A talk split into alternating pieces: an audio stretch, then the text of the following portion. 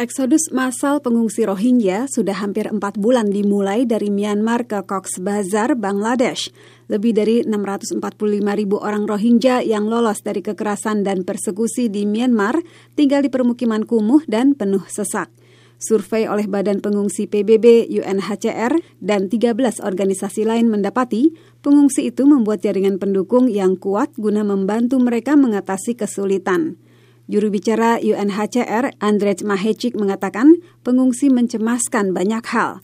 Mereka mencemaskan keselamatan mengingat kondisi tempat penampungan mereka yang kumuh dan penerangan lampu yang buruk pada malam hari. Access to sanitation is still insufficient, leading sometimes to long queues Akses ke sanitasi masih belum memadai sehingga terkadang terjadi antrian panjang untuk ke WC.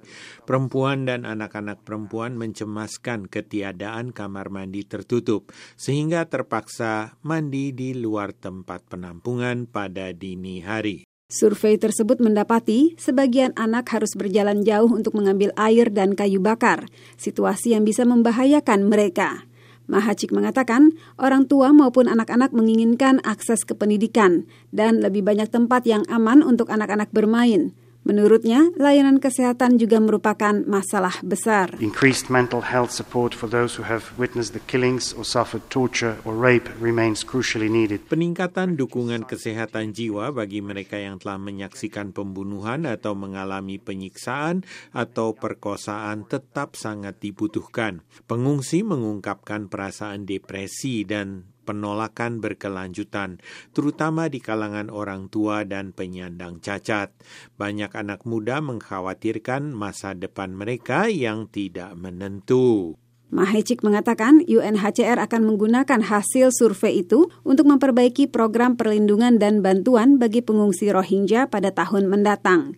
Ia mengatakan badan tersebut sudah mulai menyediakan alternatif bagi kayu bakar untuk menangani masalah pekerja anak dan lingkungan. Ia mengatakan upaya juga sedang dilakukan untuk memperbaiki kondisi kebersihan dan sanitasi bagi perempuan dan anak-anak perempuan dan menyediakan lebih banyak tempat yang ramah bagi anak-anak di mana mereka bisa bermain dengan aman. Lebih dari separuh populasi pengungsi itu adalah anak-anak. Pejabat-pejabat kesehatan mengatakan pengungsi sangat rentan penyakit karena tidak banyak tercakup vaksinasi dan tinggal di penampungan yang padat dan tidak sehat yang merupakan tempat berkembang biak penyakit menular.